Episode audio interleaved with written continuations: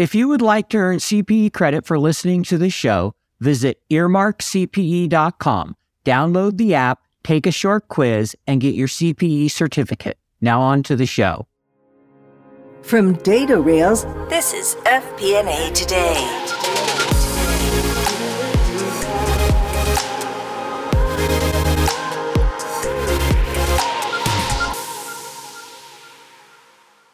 Hello, welcome to today's FP&A Today podcast. I'm really excited to talk about what just happened over the last few days with Silicon Valley Bank. So we'd like to welcome all of you. If you can hear us there out in LinkedIn, just go ahead and put something in the comments. Let us know that you can hear us talking here. I'm going to start real quick by just uh, covering a few items before I introduce our guests. So first, as mentioned, this podcast, we set this up over the weekend. We're going to talk about what just happened with the uh, banking situation how that may impact people in FP&A. We have a couple uh, CFOs with us, and we're hopefully going to have another guest here join us shortly. And then also, I just want to remind people we also released today our uh, podcast episode.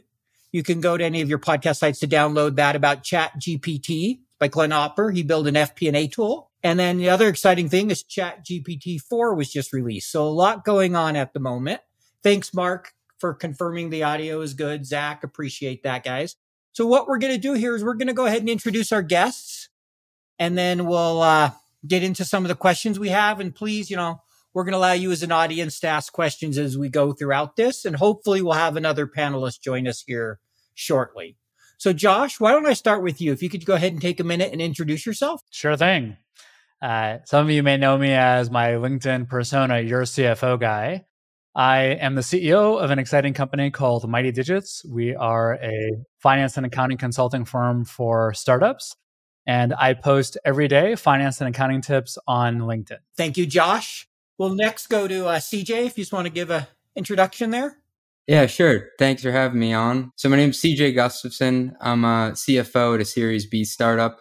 Um, I've been in the startup space on the private equity side and helping to scale venture backed companies for the last 10 years. So excited to be here. Great. And then Casey Woo, if you could introduce yourselves to the audience. Yeah, everyone. I'm Casey Woo, based in uh, San Francisco Bay Area. Uh, I'm a, a, recovering Wall Street investor, current startup operator.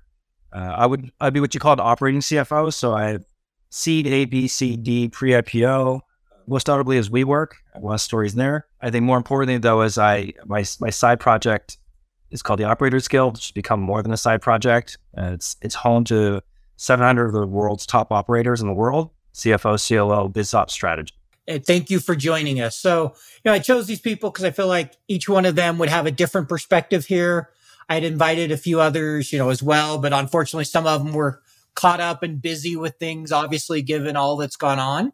So maybe we could just start with the question here and we'll just, we'll start with you, CJ. Where were you when you first, you know, started hearing rumblings of what was going on over the weekend and what was your initial thinking before, you know, the government stepped in? I was actually at this very desk, but, um, you know, we started to hear rumblings from, actually i heard it from two sides so i heard it from one company i actually angel invested in and he, his investors had reached out early in the morning on thursday saying that they thought something was up with svb and then I heard from investors and kind of the community that I operate in as well. And at first, you know, I didn't think it was a huge deal. And then things just escalated really quickly. It was kind of like watching the Titanic go down in real time in the sense that, you know, it was just speeding up. And overall, I was shocked that it kind of got to that point. It felt like, and you know, this is just one guy's opinion. It was a crappy hand that was dealt, but I don't think it needed to go to the point that it went to. And I'm just happy at the end of the day that sounds like, you know, when I was comparing this to a hurricane, you have different stages of it, whether it's going to be a, a stage five, a stage four.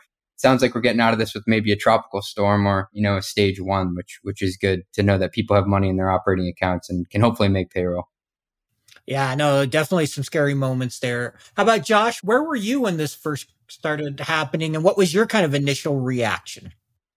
So I was actually in a meeting and I oftentimes get distracted. So I shut off all my notifications. And right when I came back on, I was about to hop to literally another meeting. And I got a text from one of our clients saying, quickly, this is really urgent. Read the news with what's happening with SVB. We have to transfer all of our funds. And I was kind of like, what, what are you talking about? And I Google and like all of a sudden 40 different search results like come up and I'm like, what's happening? And then before you know it, like a ton of other clients start messaging me as well. So I got on a call with a few people from my team and I'm like, guys, what's happening? What do we do here? And it was really just like, am I really experiencing this? Like SVB, everyone's been banking with them. They're like the number one in the startup space. Like, is this real? So it was just total shock. I could imagine. How about you, Casey? I know you're in the Bay Area, so you're probably in the heart of all this. How did you hear about it? I knew about this three weeks ago.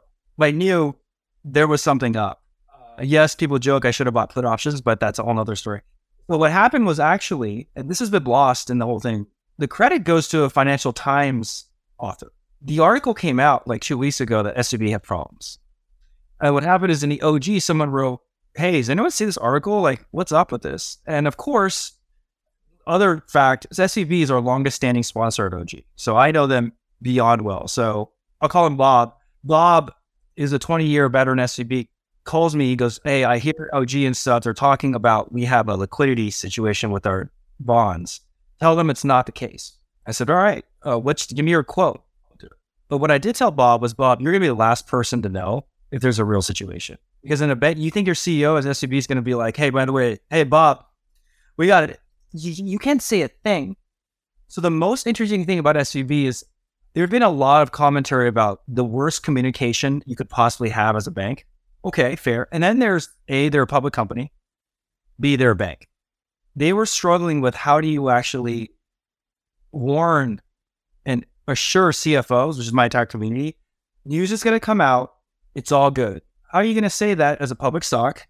And how are you going to say that without panicking everyone? Then I'll fast forward. Then it really hit a week later where they posted that they did have indeed a liquidity situation with the duration problem. So I was like, oh my God, it is real. Sure enough, my friend Bob was like telling me nothing was happening. He wouldn't know either. Here's how I knew though. We used to see with all the CFOs, what really happened, the CFOs were like, let's not overreact here because we all know what's going to happen if we overreact. It was a massive prisoner's dilemma. All sitting there in the chat. Sorry, I'm taking over here because this was like what happened. Like where I sat is where we pulled all the money. And in real time, what happened was I get a text, I get another text. My board member just told me, take all the money out right now. So what's really interesting, who is the real boss of all the money? The board. The board is the representative investors that own the company. So CFOs were in this very weird, if I pull it, it's going to force everyone else to pull. And then our bosses all came down on us. The V, which is why there's a lot of like the VCs. Did. Now, can you blame the VCs? Their entire fund or half their fund could be wiped out I get it. So it's a prisoner's dilemma plus you know some information, which means everyone get out because the ratting is happening. And then five calls came in. I added up the math. That was 1.5 billion just in the five people talked to me. Because what would you do? Well, I think the VCs are all pulling. I, I think you know what you have to do. And, and unfortunately, that's what happened. Uh, thanks for sharing in that. And unfortunately, you know, it makes sense, right? This was a classic prisoner's dilemma but I think you made a really good point. The, the run wasn't dictated so much by the CFOs as it was the VCs. You know, you heard Peter Thiel on Thursday saying, pull all your money. You heard, uh, Founders Fund, some others all mentioning, look, we're telling all our clients, pull it now. And right, we all know what happens once you have a run. It's very hard to control. And by Friday morning, the government had to step in because the balance sheet was upside down. I remember being on a podcast as we were getting the news and we were talking about it live, it just come across the news in the middle of our podcast. And it was kind of surreal to me because I remember thinking that morning, yeah, I hadn't paid that close attention. Oh, they're going to survive. Maybe I'll buy some stock. And it was, they hadn't updated to the after hour stock price. Well, I'm not paying at, at that rate. And so I didn't buy and I was really glad that I didn't put any money in. No, this is like last Friday. I considered it. Did you guys see Silicon Valley Bank UK was bought for a dollar? A dollar twenty, actually. Well, yes, right. Sorry, a pound. You're correct. A dollar twenty. Thank you, CJ. so, you know, next question, and we'll start here with you on this, Josh. I mean, how do you think this plays out? We know the government stepped in. Do you feel like we're past most of this, or do you have any thoughts on how this continues to, you know, impact companies and particularly, you know, finance professionals? It's a great question. So, first, you know, everyone kind of like caught their breath after you know they let out like a sigh of relief whenever they found that the government was going to step in and For the short term, it is great news. I mean, when I told my wife the news on Friday that SVB went under, she literally thought that like someone had died with the way that I looked, what I told her, because it, it really was frightening. And I mean, we don't even bank with SVB. These are just our clients. You can imagine people who actually have their money there, their ability to make payroll, their ability to even just like survive and all that. So I think many people are not really focusing on the long term effect that this is going to have with the government stepping in. And I think this is definitely not going to help the economy. My hope is that it doesn't spread to other banks in which you have like a ton more serious issues. But I imagine this is not going to be good for inflation. I imagine ultimately uh, things are probably going to get worse with the economy before they get better. And I'm just hoping that, you know, things don't really spiral out of control from here. Yeah, and you know, we definitely saw a little bit of that Monday as what did they halted almost 20 banks at one point or another from trading. You know, Credit Suisse just had to do a they admitted to a material misstatement. None of their board got their bonuses and they have to restate some of their financials. So, I mean, obviously that puts a little bit of nervousness in the market. We all saw what happened to First Republic yesterday. If you didn't, you know, you probably should have what they dropped 60% at one point, which was very similar to what Silicon did, but they've rebounded. You know, they look like they're a more stable kind of balance sheet, but definitely I agree, Josh. There's still, you know, repercussions to come from this. It's not like something like this can just happen and then you move on the next week and everything's fine. So Casey, how about what's kind of your thoughts now as we've you know seeing the government step in and as we move forward? I'm just going to say my opinion. I'm instead of like what anything could happen. Oh no, it's all opinion, right? If we knew, we'd be rich. I think the good news is we were prepped pretty well after 08. And that's number one. Number two is this is a lot smaller than 08. The issue here is an issue is like the hold to maturity issue as compared to inflated mortgages, right? That that's like a bubble that needs to pop. So there's definitely this accounting issue that's very real that's going to stem through the system of like all your books are inflated. And the accounting rule changes that's going to cause. I think the more interesting thing that I can contribute is not necessarily macro, but it's the tech world. So we just had a big session in OG about the downstream effects, and it's pretty fascinating. So for those of you who don't know, tech has obviously gone undergone a recession and a dry up in capital in the last year. It was like heyday 2000, what, 21, and then it started slowing. If you're a tech company, for the most part, most of your life is raising money. If you're a Walmart, no big deal. You're not raising money. So your entire life is built around fundraising, which is what CJ and I do for a living. We fundraise. We're CFOs at early stage, not EBITDA stage. So just think about that. Tech companies have to fundraise. They burn money like a rocket ship. It's already been hard. Point number 19, I've lost it. When you fundraise, you generally fundraise for 18 to 24 months. All right, if everyone's following me here, you're already 12 months in. So almost everyone has six to 12 months left. So what do you do when the equity markets dry up? You take VC debt. So everyone had SVB debt on, they had bridge bank debt on to allow them to get through to a better point to get equity. So the biggest ripple effect is a few. One is, oh my God, did the VC deadlines just disappear? So whatever you thought was 12 plus 18 is now back to 12. VCs are more spooked, not less spooked. So there's only two places to get money customers and investors. Investors are done now, but they're like shut for business. Debt is shut for business, so to speak. And then customers. Okay, cool. Let's keep growing. If your customers are other tech companies, so what happens is this what people don't realize right now, all CFOs and OG are looking at their sales pipeline and cutting it in half. All of a sudden, all that money is going to come to save you and your forecast. That's gone. So your runway just went from 12 to 8. And here's the other downward effect your receivables. People mostly think when you have receivables, you receive them. I've been on the other side and you don't have money. You know what you do? Hey, accounting department, step aside. I'm taking over of AP. You know what that means? I'm not paying until LinkedIn turns off my LinkedIn. So now the entire spiral is going to happen where AR becomes a prepayment plan for everyone. So, and I'll, I'll end with this. So that's a big downstream effect. Another one's all the VCs, you know why they're pissed and worried? They have to fund all the next fundraises. What happens when you can't fundraise? Your inside investors give you the money. So my prediction is there's going to be a massive amount of inside rounds that happen because they have to. So VCs with their powder are now like, crap, we need to save who we have because other VCs aren't coming to save. That's the next six, 12 months. So, anyways, I think that's where the whole tech world is now set back and they were already under heels. That is a massive downstream effect. Agree. CJ, looks like you'd like to add something there, please. I'm going to say something and maybe we can park this and revisit it later. But I see, and I hate to be the guy who's like pointing out the differences in terms, but like there's a big difference between a bailout in an insurance plan.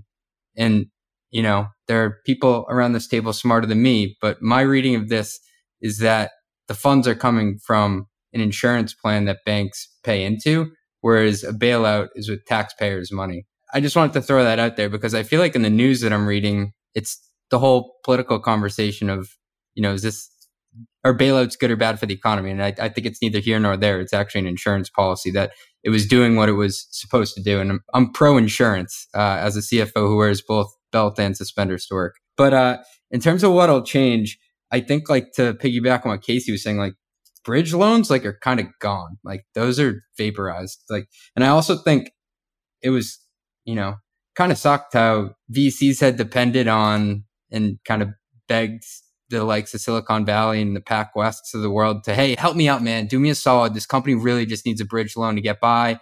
Like, I'll make you whole in the future. And then this happens after thousands of bridge loans. So I think some relationships are irreparably damaged. I think on paper, equity actually looks better if I'm going to have to lock up all my cash in one bank. Like, there's a risk factor in that that's not baked in. But then again, like Casey was saying, the multiples probably aren't going to look as great for equity. So you get that downstream effect. And then, you know, there are longer sales cycles. If your customers were worried about where they were going to get their payroll, there aren't a lot of CFOs who are signing long term three year contracts for software. Like they're a little bit shell shocked right now and just trying to get their, their bearings.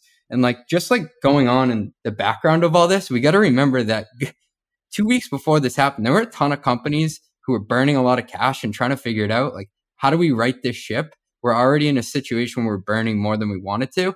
And then they get this scare that on top of that, their cash may be gone. Like, I think this impacts people's mentality of how they look at their operating plan and there are a lot of people who are about to have to make really hard decisions around their workforces and operating plans that are probably now sitting back like relieved, but also more cautious than they were two weeks ago. Yeah. So there's clearly a psychological impact as well, right? You make some good points. The market had already been, you know, closed up to a certain extent. For a while there, companies didn't know if they were going to get their payroll. I mean, I know somebody who spent all weekend, a friend trying to decide if his company would survive or not, running cash flow and you know, he sent me a note. He's like, good news. I think we will survive. Like, you know, I'll still have a job come Monday type of thing. And then, you know, the announcement came out Monday, but just the reality of the stress of it, right? Many, I know people are VCs. I'm sure you do too. Casey, just people freaking out and trying to figure out how do we manage this? You know what it is like 13 different spreadsheets emailed out to 23 different budget holders, multiple iterations, version control, errors, back and forth updates. You never really feel in control of the consolidation and collection process. Yep, I've been there. Stop, breathe. DataRails is the financial planning and analysis platform for Excel users. DataRails takes data from all your company's disparate sources. No organization is too complex, consolidating everything into one place secured in the cloud. Now all your data finally talking to each other. Everything is automated back into your report in Excel. Cash flow, FX conversion, intercompany transactions, now automated and up to date. Drill down and variance analysis in seconds. Don't replace Excel, embrace Excel. Turn your Excel into a lean, mean FP&A machine. Find out more at www.datarails.com. And so, you know, just a couple questions, and I'm going to go to a couple from the audience here too. But you made a good point, you know, Casey, about the the hold to maturity that banks have versus available for sale. And just to add a little bit to that, if it's available for sale, you have to mark to market, right? Which means as interest rates change, you got to reduce or increase the value depending on which way interest rates are going. If you hold to maturity, you don't have to do that on the balance sheet though. So there's a big unrealized loss there right now because interest rates have gone way up on a lot of balance sheets. I've heard some numbers as high as 600 you know, billion if they were to sell it all today. Obviously, many of them don't need to. So one question we had from Zachary, he said, should we continue to allow banks to use deposits to fund VC debt? That's been a question that a lot of people have been asking. Any thoughts on that? Is the VC debt product a viable one? Is that the question? The question is Should banks be allowed to use deposits to fund VC, VC debt since it's a kind of higher risk debt? Should they be able to do that with deposits? Is that a a loan they should be able to make. Like there's almost some hidden risk in there that what they're repurposing it for. Yeah, that's a question people are asking. That's an interesting one because it's a different risk profile that they're taking, I guess, in that investment strategy. The thing, and I'm not the best person to directly answer that question, but the thing that I think has to change is that like the dirty secret is that in order to get a venture debt facility or revolver, you have to put all your cash with that bank to hold as collateral. But I think we're starting to see the flaws in that system, that it's riskier than you think. And I think boards are going to start to ask how many banks you bank with and then what, you know, the main activities you do with each of those banks are. So who's your treasury partner? Who's your, you know, day to day banking partner for AR and AP and payroll? Who's your FX trading partner? And, you know, what's your plan of action if any of these kind of go out the window? So, you know, mapping out kind of your, your treasury stack, I'll call it. Yeah, the, the another big downfall is, I mean, in the operator world, we're all rewriting to go. By the way, if you want to join in, OG is writing a collective Wikipedia on a new way of running. So Treasury 2.0, cash management 2.0, and all the lessons learned. Exactly what CJ said. So that's another one where the one of the after effects is way better treasury. I don't agree that Series A companies are going to hire treasurers. I think I agree that there's going to be a lot more. It, it's not just a bank account that pays does payroll.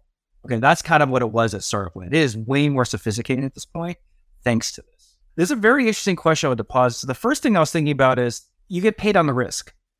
So in theory, it balances. Let's just say these are not 1% loans. Where it is messed up, and I agree with CJ, is that there's a lot of like, it depends on times are good. There's markups on equity, right? So the other thing is you give equity to the SVBs. Also, the fundamental flaw was when times were bad, guess what happened? This is what started the SVB problem. We pulled all our money out of SVB to use it. And by the way, it wasn't coming back in. There was no new deposits. And that's where the, the string was pulled. Deposits were out to be lent. Now there's no more reflushing. And then they took a big bet on interest rates. So there is a fundamental flaw with the double usage, triple, it's incestuous thing. It works until it and so that's a good call. It's like the Russian doll that one's inside of the other, but you don't really know. And you have that long tail exposure to something that's riskier than what you think. That just blew my mind. I didn't like, whoa. Inception, man. It's Inception. if I could chime in, I'd love to ask actually yes, please. a related question. I was talking to my cousin over the weekend before all the news came out on Sunday and I was explaining what happened. And he asked me such a great question that I didn't really know how to answer. He said, Well, what's the difference really between a bank and a Ponzi scheme? Now, obviously, there's a huge difference. It's not a scheme. Banks are legal, they're heavily regulated and all that. But how would you explain to someone the fact that a bank takes your money, gives it to someone else, and as long as you don't call your money by the time they get it back, everyone's okay? I would say it's called fractional banking, and the US economy has grown by leaps and bounds compared to other economies because of it. But it's also the reason why I think our economy can spiral out of control potentially faster than other ones. One variable is called trust, but the other is called assets. If that's a real question, there's assets, right? This is an auto loan. Ponzi scheme is I used it to buy my own Ferrari and I'm not giving you any collateral for it. That's called stealing. Good point. Lending versus stealing. There we go. That's my answer I'm trying to get to. But yeah. That makes sense. And I get what you're saying, Josh, in the sense of fractional that you're using people's money to continue to lend and you're not keeping it all but there's a risk profile to that. It's not like you're right stealing it with the Ponzi scheme and just using other people's money to cover your mistakes, to hide the fact that you're stealing off the top, like a Bernie Madoff, right? You know, someone like that. So I think that's a good point. That's the difference. But I can see where people sometimes could wonder, right? But fractional allows us has allowed us to grow substantially, as you mentioned, CJ. If they couldn't lend more than they take in, we wouldn't have grown at near the rate we would have because there wouldn't have been the investment dollars to fund you know all the things we've done. Yeah. I have a question i've been thinking through too just for the group and like this whole thing around the 250k limit do you think it feels weird that it's the same limit for like companies and also individuals? Like i guess i could have the same 250k insured limit as a multi-billion dollar company. And the second thing is in like casey just in terms of like you running companies day to day like how many companies have you worked at where like 250 was like an actual limit? Like if you're at any semblance of scale, I feel like you need that for payroll. Like it's just unreasonable to think. There was a chart of how many percentage of accounts that were under 250 by bank. SVB was 3%. Yeah, I, th- I saw something like that. I think I saw that number. The average was like 30 to 50%. And you know why? Because SVB is full of people like me that just raised $80 million. So you're right It's it's a good question. So, but no, the, the, the concentration risk also exacerbated SVB because so someone said it best. The VC goes, your entire runway is in your bank. Pull it. Whereas like Walmart, what I'm making it up. Those companies, it's like they're not they're it's scary, but it's not their entire livelihood. When you once you put a gun literally to a company's head, let me tell you, all relationships are out the window. And that's what happened. It, these are guns to all little babies' heads that are not profitable. And yeah, the insurance is not there. It's a good question. You know, and people have been asking that should there be a different limit for individuals versus companies? Because the reality, company can't take it and put it in all different banks, right? Sometimes payroll could be that, or, you know, a big vendor, you need that much in one account to pay it. So, I mean, really, it's a pretty arbitrary number, especially for businesses. And I think we'll see a lot of debate around should it be higher, right? Which means then the insurance has to go up for the banks. And where are they going to fund paying more to the government insurance, charging us more? Yes, it's not a taxpayer bailout, but we as consumers pay for it, right? And I think it's the right approach to take through the insurance than a bailout personally. But, you know, we're going to pay for it one way or another. The banks are going to recoup their cost. By the way, has it been adjusted for inflation or has it been 250 for like? That's a good point.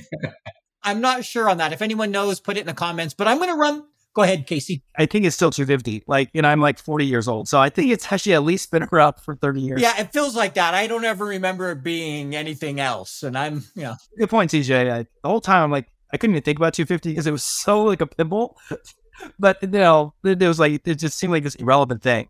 I mean, if you're running a 10 person business, I'm sure it's like fine and that, that makes sense. But like, yeah, or, or individuals, it, it totally makes sense. But like, yeah, Josh, to your point, maybe there should be a different tier for like LLCs with under a certain amount of people.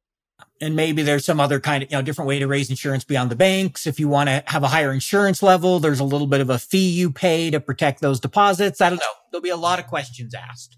Is there a general insurance for all banks, like the umbrella insurance for all banks? That has nothing to do with 250,000. I wonder if that's a thing. Maybe that's called the government. I don't know. But I think that's called Uncle Sam. yeah, okay maybe out of this comes a pot of money just for banks to say to each other, um, no different than auto insurance. Yeah, that'll be interesting. So I'm going to go through a few questions we had from people. So we have one here that said, you know, HSBC announced the purchase of SVB and assured UK depositors their savings are safe. And the person asked, and I'll just, you know, get your thoughts on this and I'll chime in. Maybe I'll ask you, Josh. You said, are those deposits really safe? Do you see any reason people should be concerned if they've assured them the deposits are safe. I mean, I don't see why they would be too concerned. At the same time, it's not an assurance directly from the U.S. government. But I mean, when you have a bank like HSBC, I mean, I would take it as safety. But I, I think the biggest thing for me out of all of this is just stay vigilant and don't take anything for granted. And I would agree with that. I mean, I think UK brokered that if it was involved in that transaction heavily. They've also said that you know, the money will be saved. So I think you should feel good about it, but you also want to make contingency plans if something goes wrong. I think that's at least my thought on that one. Someone asked, can you confirm shareholder funds is completely wiped out? You know, my understanding and anyone else can, any of you can correct me is, you know, the governments have been pretty clear. Look, equity holders, sorry, you invested, you lost money. That's how capitalism works. We're going to help the depositors here but there is no bailout for executives or equity holders. Is that all your understanding?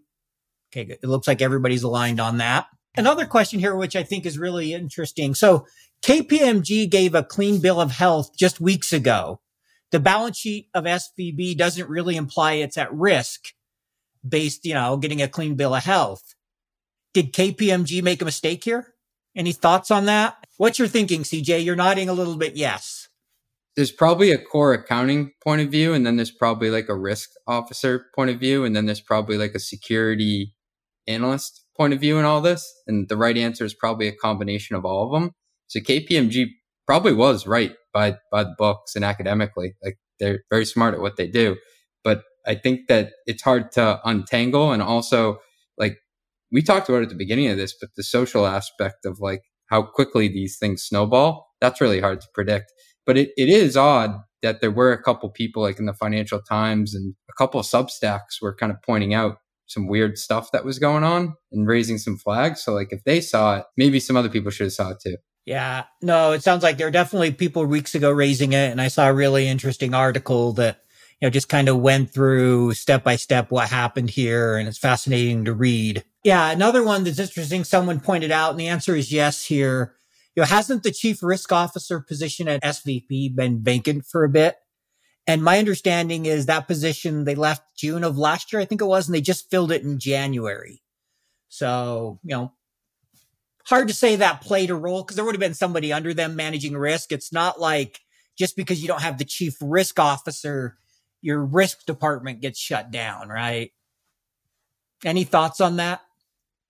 It's not a thought, but there was literally a meme going around that I don't know if this is fake or not. Joseph Gentile is the chief He's the administrative officer of SVB Securities, and he was also the CFO of Lehman. I've heard that.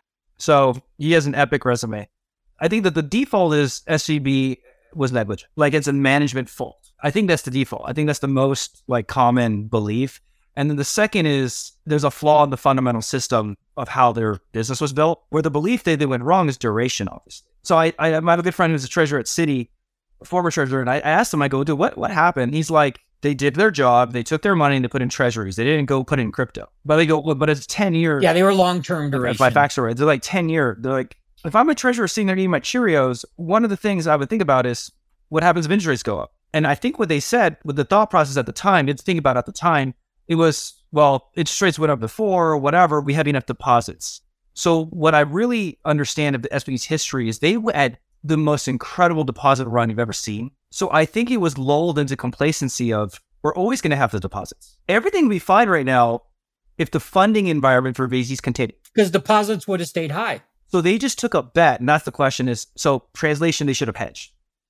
Translation instead of they should just hedge the whole thing out. But you're also a public company that's looking for yield. You have a pressure on management to grow the stock price, which is basically net interest income. So once you hedge, you hedge out any benefit whatever. But what they should, that's the should have, would have, could have. If it goes up, we're okay past this point. That one hedging thing that did not happen because they took a bet on deposits and the good times to rolling. You tell me whose fault that was. And there are kind of two cold ironies wrapped up in this whole thing. I, I, wrote about it in my newsletter. It's called Shameless Plug, mostly metrics. The first one was that SVB became one of the country's largest banks, specifically by making a long term concentrated bet on startups. But then that ended up being the demise for the same reason because the demographic of their customers was so highly correlated. And then the second thing, and this goes to what Casey was saying about the duration, is that they bought these US bonds, which means they were actually giving cash to the government. But then where it went wrong is that the government was the one who raised the interest rates. And that was kind of a catalyst in it all. So I don't know. There was just something that felt ironic about the fact that they gave cash to the government and were locked into these long term US guaranteed treasuries and mortgage backed securities. But then the government cranked the rate up. And that's where they got caught in that, what they call a maturity mismatch. Yeah. It, you know, as, as I've heard some people say, you know, when you see rapid interest rates, right? Interest rate hikes, you often have unintended consequences. And this is an, nobody, you know, anticipated this happening. Now, should have Silicon Valley Bank had? Sure. Should have they saw some of the deposits? At the end of the day, was there some mismanagement? Yeah, we could all argue there was. I mean, they're gone. So obviously, what not saying intentional, but they should have managed it differently and they'd still be here. But you're right. There is the fact that the government, which is, you know, really ironic that one of the things that did them in is putting their money in something that's considered risk free. But it's only risk free from the fact that you'll get your money back out it's not risk free from an investment interest rate risk, right? And this really highlights that there's more than one angle to risk free. In the last few years, we haven't had to think about that, right? Interest rates have been near zero for so long that nobody's thought about interest rate risk. So I think there's also a sense of kind of lulled into security from the last decade a little bit. You know, at least locally, internationally, a lot more interest rate risk. But when you're dealing with the government, right, the rates have been pretty rock bottom for a long time now. I can see Casey thinking there. I can tell he has something to say. Well, yeah. What's interesting is very commonly this is where you learn this by psychology for the for the masses, including myself. Most of the time, we think very linearly. That, that's just a very common human thing, right? We don't see weird, crazy black swans. And so, what what I'm saying is, when you look back at crises, this is the uh, KPMG audit question. Yes, the books look good. What they're not paid to probably do is play out Monte Carlo scenarios of correlation. So we build a system as Josh was saying, is this like interesting legal uh, Ponzi scheme where we all rely on each other until it doesn't. And so every day we wake up, it's like it's working, so it should keep working. It's working, and but it's very hard to fathom the correlation that happened with um God was the Russian ruble crisis uh, of just like 30 years ago where the hedge fund collapsed everything because it was also a system of it's working until it's not. So if you think about that 08 and here even COVID, a, a high correlation of different things. Uh, what I'm starting to realize is there's so many underlying correlated risks in our world that are just hidden beneath the surface. And there's going to be another one. I don't know what it is, but that's how humans build things is on trust and like greed, right? Oh, it's work. You go greed. That's how Wall Street gets built. More products, more services. Something is building and some bubbles building. You'll make a lot of money if you find the next one. So we have a question here from Veronica. She said, back in the 70s, Volcker raised rates to fight inflation, but no banks failed. What's different today?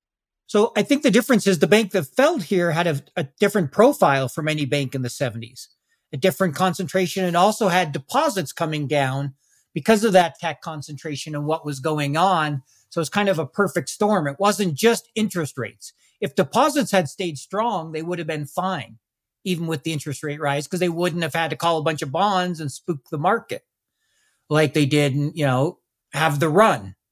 And so I think there is a combination of things there beyond just interest rates that caused that.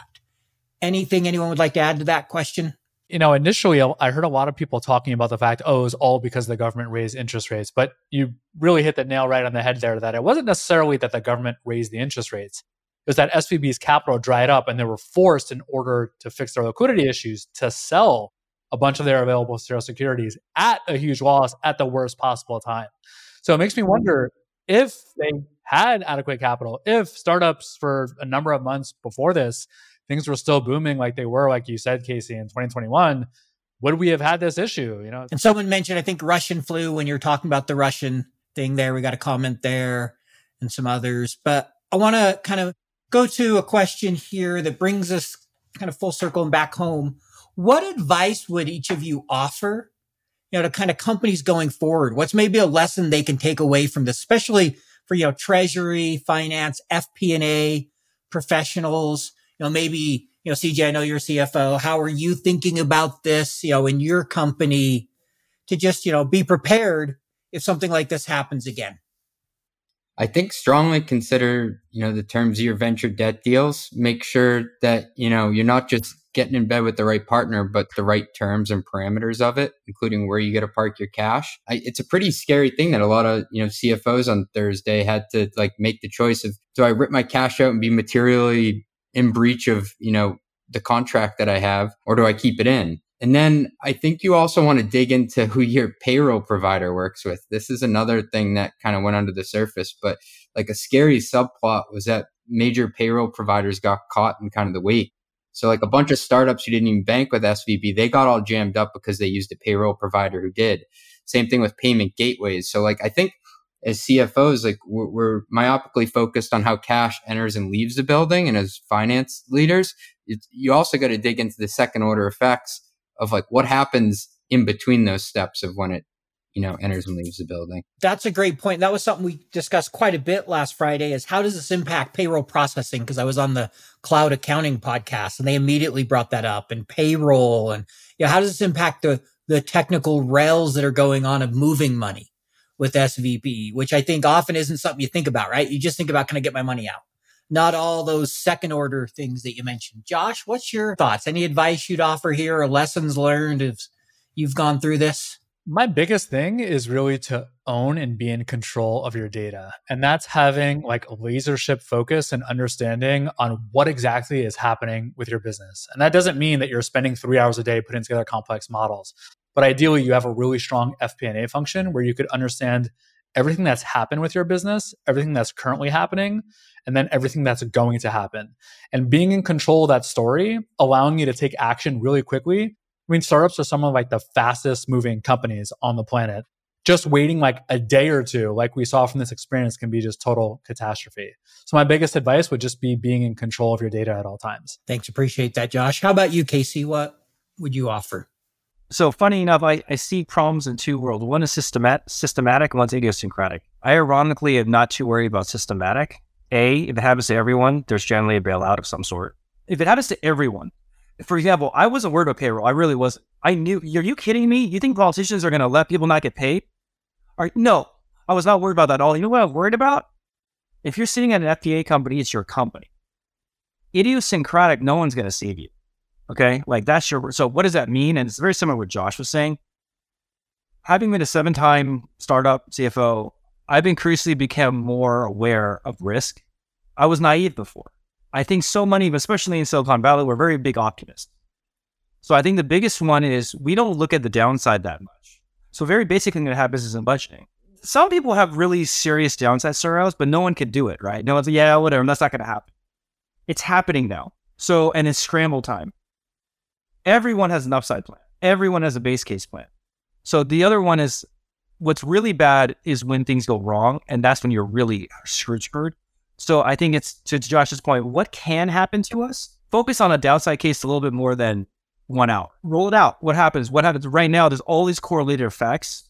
And, in, and as a former stock trader, what happens is if you think something's going down, it goes down way more than you think right? The things go bad, they generally go worse than you think. So whatever the human FP&A person is saying is downside is probably like, no, for startups, it could just be bankruptcy, right? Like maybe that's what it is. And so they don't even need to talk about it. So it depends on your stage. Really good advice there. I think, you know, in the scenario planning to focus more on the downside and have a plan for it. And you're right. In some companies that may be bankruptcy, but you know, for others, obviously you want to try to avoid that as you can. So at least playing it out and saying, okay, is there a way we can prevent bankruptcy if things go bad? How, what would that look like? How would we do that? I think scenario planning has become bigger and bigger. And, you know, also Monte Carlo. It was a great way in some situations, instead of, if you can't really assign proper weightings and you want to get a different, you know, statistical run it a bunch of times simulation, that's another great way to go. And it may reveal that, oh, this is a lot more risky than we thought. It may help you come up with some plans you wouldn't otherwise have. I did notice one person said they think the limit used to be 100K for FDI insurance. And then after 2008, it went up. So I'm sure somebody will research that and come up with an answer. Maybe let's give each of you to kind of, you know, give your last thoughts on this, any kind of parting words that you want to share with the audience here. And CJ, we'll start with you. At the end of the day, you want to put yourself in every position to be in control of your destiny and you want to increase your surface area for luck. The more technology I think we introduce, it's, it's great. And you see a lot of cool new tools coming out. I think what changed the most after I saw this is what can I do to have information faster to make better decisions across different systems? So it was a crazy situation that happened. I think we learned a lot from it and um, you kind of control what you can control um, as someone kind of in tech that moves fast. And I appreciate the chance for you know you invite me on too and to learn from you, Casey and Josh. So thanks. Thank you, CJ. Casey. This is it's not like a shameless plug. It's not. I get very often. So I, I'm a huge evangelist for startup operators. So everyone on this call, all the people who build every day, I love that, and that's what I spend a lot of my um, free time doing. So well, one thing I've always wanted to share, maybe I said in your podcast, Paul, is I get oftentimes for people who start in this business, is there a book? Is there an article? Is there a newsletter you could recommend me to? And it I go into paralysis because I mean, can you answer that? I can't answer that. But what I can answer, and there is an answer to this question, it's community. Think about your family. Think about when shit happens, which is what's to happen. You don't know what the answer is. It's called Better Together. Sounds cheesy, but COVID, PPP, SVB, the next one, the community I have I won't say the name because that's is saved me. It saved a lot of us. And more importantly, it's just like it's lonely. So the loneliest time is when something becomes uncertain. You don't really talk to your friends when things are cool. When things get weird, you all of a sudden talk to your friends. And so you have friends. Why not have a professional community that's always there for you whenever? And it's incredible the Wikipedia brain hive thing that happens when you have people dealing with a problem together. And it's we've bonded over more. So whatever, if you don't have whatever community you have, whatever friendships you have, find one. That is great advice. Having community, having mentors, having people that you can go to during difficult times that can give you advice is invaluable, right? Because none of us have the answer to everything. We're all learning every day and we should be learning from others. So Josh, we'll give you a final word here. I wish I went second because I'm just going to echo what uh, Casey just said. But in the height of the panic, literally whenever the news went out that, okay, they just went under. And I remember I was like texting someone on LinkedIn because, like, I, I, don't know, what does that mean? A bank runs under? Like, am I losing my money? And someone was like telling me, like, yeah, you, it could be like pennies on the dollar. And like, you know, we were hugely affected. We have tons of clients who are banking with SVB, and I'm going through these scenarios in my head. Am I going to have to lay off half of my workforce? What's this going to mean? And in the height of all that panic, I reminded myself what you mentioned, Casey, and that's the fact that this is something that is affecting the entire tech scene. It's not alone. Like, think about the scenario in which you get robbed. And you get robbed, and like literally, you're completely alone and you're figuring this out alone. And like, it's a terrible thing. Like, everyone was going through this scenario together. And it was so frightening. I still had no idea what was going to happen. But just the fact that all these people were intertwined, on top of that, the fact that the government really is very sensitive with payroll issues, which would have been the biggest catastrophe mass layoffs, people unable to make payroll. That would have been the absolute worst. And like was said earlier, think of like the PPP loan, like anytime there's even like the slightest confrontation between an employee and an employer, the government will like almost always go on the employee side, like no doubt about it. So reminding myself of those things and having this amazing network of people who I could reach out to just to like learn more about what exactly happened, I think was the most powerful thing that just kept my sanity and all of that. Thank you for sharing that, Josh. And I know you and I had a few messages back and forth, and I know I had messages back and forth with friends that were going through all this, and it was good to you know, get everybody's perspective because it just it helps ground you. It doesn't necessarily make it easier, but it kind of puts grounding to it and reminds you that others are going through it and allows you to kind of push through. So I would just want to thank our guests. Thank you, Josh, CJ, and Casey for being on. I want to thank the audience. Appreciate the questions today and really appreciate you joining us. We're going to go ahead and wrap up, but just a big thank you to everybody for joining us today. Thanks. Thanks, Paul, for having us. Thanks for having me.